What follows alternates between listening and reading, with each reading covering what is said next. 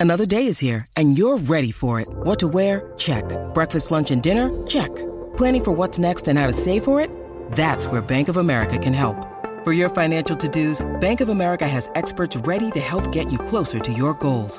Get started at one of our local financial centers or 24-7 in our mobile banking app. Find a location near you at bankofamerica.com slash talk to us.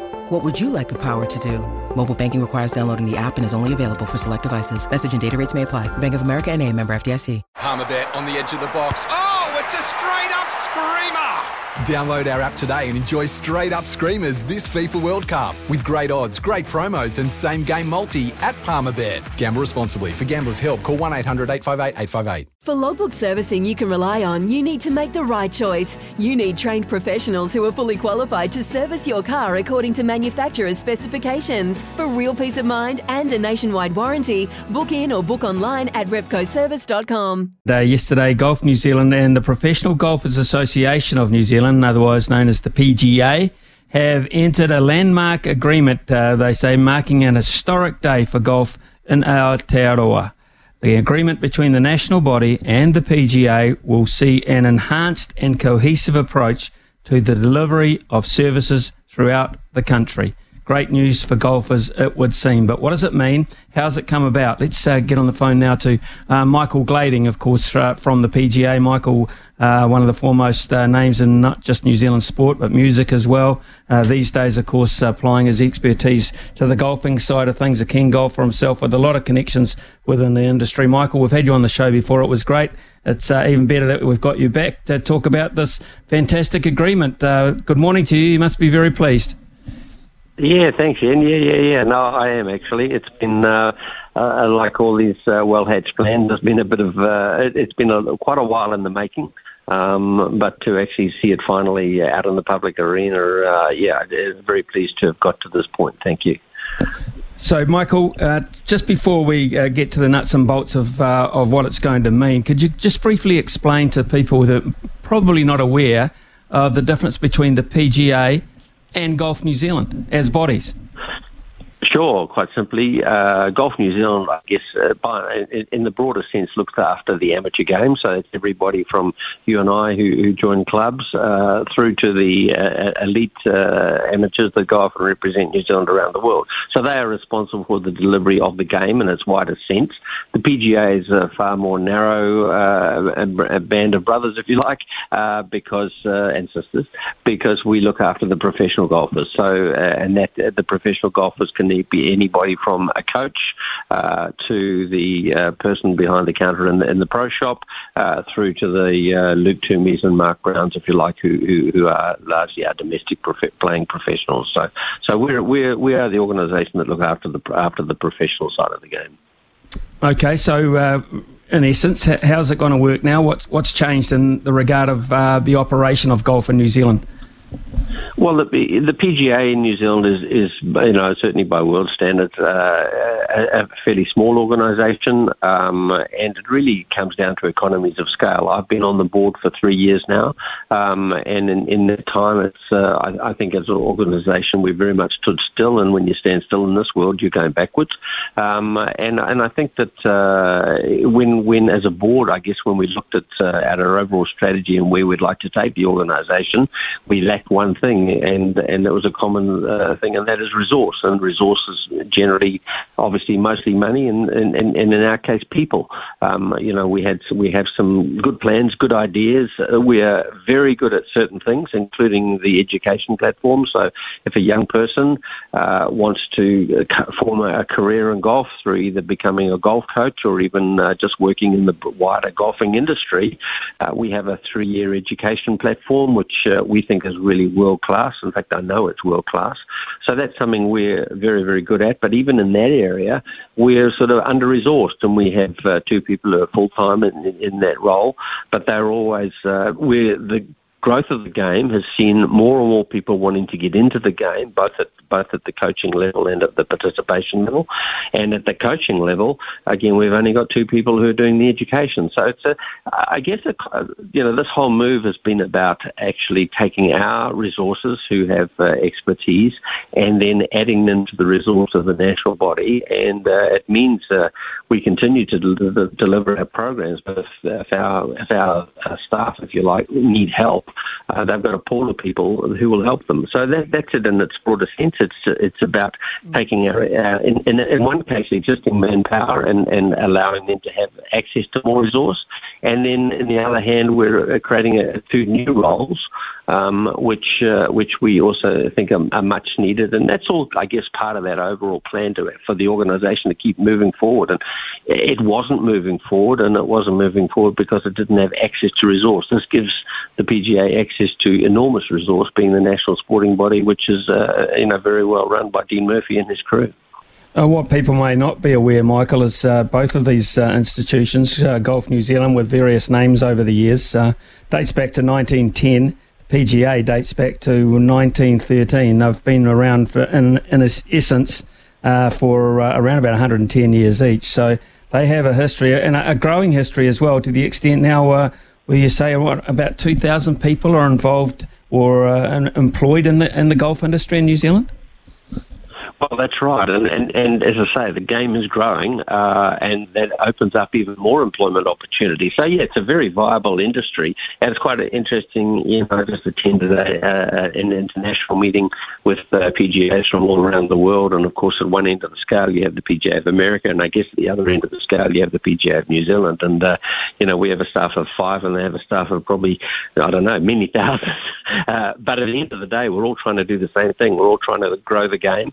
Um, and the game is growing dramatically, but we're trying to feed the growth of that game. And, and to do that again, I keep going back to it, you need resource. I mean, in America, it's, it's obviously being such a, a, a large industry, uh, you know, the, the employment opportunities, if you like, are, are enormous um, because the industry is so big. And, and uh, you know, at a smaller scale, that's happening in New Zealand as well. There are going to be more and more opportunities for more and more people to be involved in the game, whether, whether that's as a coach or whether that's as managing a club as clubs become more and more professional, and obviously, not every club in the country's got the capability of doing that, but many do. So I think you know the, the, the game. That's the encouraging part. We're operating in a global environment which is showing a lot of growth. We've just got to make sure we have the capacity to grow with it. Well, that is an interesting uh, point in itself, you, yourself that, that, that, you make about uh, the growth of the game, because uh, we see systems, um, as you mentioned, the PGA, where a lot of golfers come through a college system. Uh, as such, they're on scholarships, etc., like that. Very few opportunities for that exist for, for young golfers in New Zealand. Is is that a, a possible pathway in terms of academies, etc., that we, we may see opening up at some point? You you might have a little spy on my phone, I think, Ian, because I just had a meeting, came out of a meeting this morning with Golf New Zealand about exactly that subject. Uh, so uh, I, I, appreciate you tapping my phone like that because it was it is very much a subject for discussion. Uh, absolutely, I, I, think that uh, you know that, that's something that we see more and more of, and something that we believe under our new partnership uh, uh, situation that we that we can actually go to the point where people are really, you know, coming out of school school, if you like, and saying, I want to get a formal education and, and, and end up as a, as a golf manager or, a, you know, or, or even working in the retail side of the game or working in other areas of the game. As does, as you say, that is happening overseas. Uh, in New Zealand, because of our size, generally we have to be yeah, far more generalist than specialist. But I do see that growth that you're talking about where you can become more of a specialist as, as time goes on. That's certainly part of it. And I think with the PGA board now, I think now that we can now that I guess, if you like, we're trying to put a structure in place that we can then start thinking more strategically along with the subject you just talked about. Actually, okay, how do we now offer more opportunities uh, for young people who want to get into the game in, in, in a um, in an employment situation? Michael, uh, lots of uh, new innovations in that. Uh, they're all exciting, etc. But most of them require money, as you said, funding. Yep. Uh, where at the yep. moment uh, do you rely heavily on from funding, and what are the avenues that, that you're looking at there? Well, you know, again, getting back to, I guess, the limitation of the New Zealand PGA as it, as it has stood so far is all our, really, the vast majority of our funding is just coming from membership fees. So again, if I go back to why we look at making a change is because if we wanted to grow the game and we wanted to add to our capacity at, under our current, under the previous model, the only way we could do that was to increase the fees. And, you know, if you keep charging people more and more and more to become a, in a membership organisation, you, you end up losing people um, because of the eco- economics of you know the world we're in, especially right now. So I, I think uh, again, Ian, as a board, I think that that's a real challenge. It's always a challenge, right? As where you're going to grow grow uh, your financial base from. But I guess all I can say is that at this point, as a board, we recognise the need to actually widen our revenue base, and I think that this move uh, it does give us access again to resource. It, it allows, for example, the commercial people who work with Golf New Zealand to actually put the PGA on their agenda, where in the past the two organisations have worked completely separately. So if there's a discussion with the sponsor, that sponsor might look at doing something, you know, uh, in, in at the grassroots part of the game, but might also be interested in doing something in the professional part of the game. So I think again that combination of resource gives us more ability to generate more money. You're quite right. At the end of the day, that's what we have to do because this money doesn't grow on trees, unfortunately massive uh, aspect, I, I would imagine, of tourism in this country um, are, are, our visiting golfers as well. So I, I would imagine that when you talk have talks about anything going forward in golf, you have to uh, look at the, the visitor side of things as well. Yeah, definitely. And I mean, I think to, to be fair to Golf NZ, that's something that they, you know, that, that's something they've pushed very hard uh, under different government regimes. You've had different uh, different uh, focuses, I guess. You know, if we go back to uh, the government of sort of six, seven, eight years ago, there was a very strong government-backed drive on, on, on certain aspects of tourism, which included golf. Uh, that's sort of fallen away a bit of late, um, but as as as I guess tourism uh, bosses, in their infinite wisdom, have decided they're better off to to focus on culture rather than than uh, than some of our sporting activities. But I see a pendulum swinging back a bit. I think Golf NZ have done a very good job in terms of lobbying to make sure golf is seen as a really important tourism uh, element, and and I think it is, from what I know, it is back on that agenda. Uh, and again, it just opens up so many more opportunities because you know, as you know, I also run the New Zealand Open, and New Zealand Open is very much a, a, a focal piece for, for golf tourism, and, and, and we get a, we get what exposure we can around the world, and that I do believe has an impact in, in attracting people to come and play golf in this country because unlike 20 years ago, we've now got some really great facilities. so, mm. so, you know, again, all positive stuff, but you're right, it takes direction and it takes money and it takes, uh, even in this case, it takes, uh, you know, government commitments. And, and I think that government commitment is starting to come back uh, finally. I can't think of uh, a better four day window of um, showing um, the beauties of Queenstown, etc., in that region than uh, four days of golf coverage, to be perfectly honest. So uh, I hope, like hell, uh, you're able to cash in on that in terms of the tourism department. Um, Michael, you, just mentioned, of course, that uh, you've been away talking with uh, officials from other PGAs around the world. Uh, a dollar one in shortening, the subject of LIV Golf came up.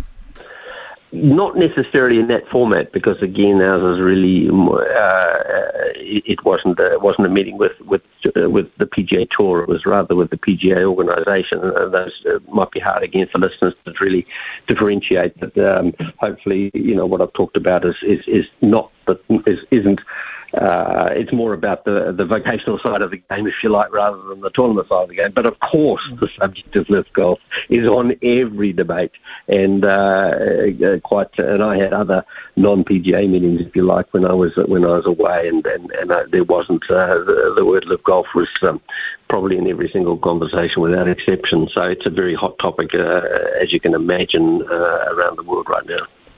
So, uh, can I ask you this question? And I, I, imagine a lot of people have thought about this. If, say, because of the uh, these people that go to LIV golf who have signed contracts with Greg Norman, etc., to go there, of course, their, their opportunities to play around the world diminish because of that. But it does open up windows because of the, the tournaments they can't play all of a sudden, one of which might be the New Zealand Golf Open as such.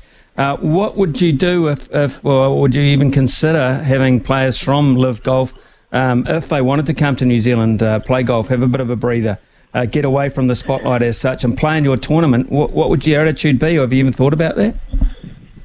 Uh, yeah, we've definitely thought about it. I, I, I think I think um, fence sitting in this particular case is probably really the right the right thing to do. Dare I say it? Which, uh, if you know me well, you know that the last thing I normally am is a fence sitter. I tend to be black or white, much to my wife's chagrin.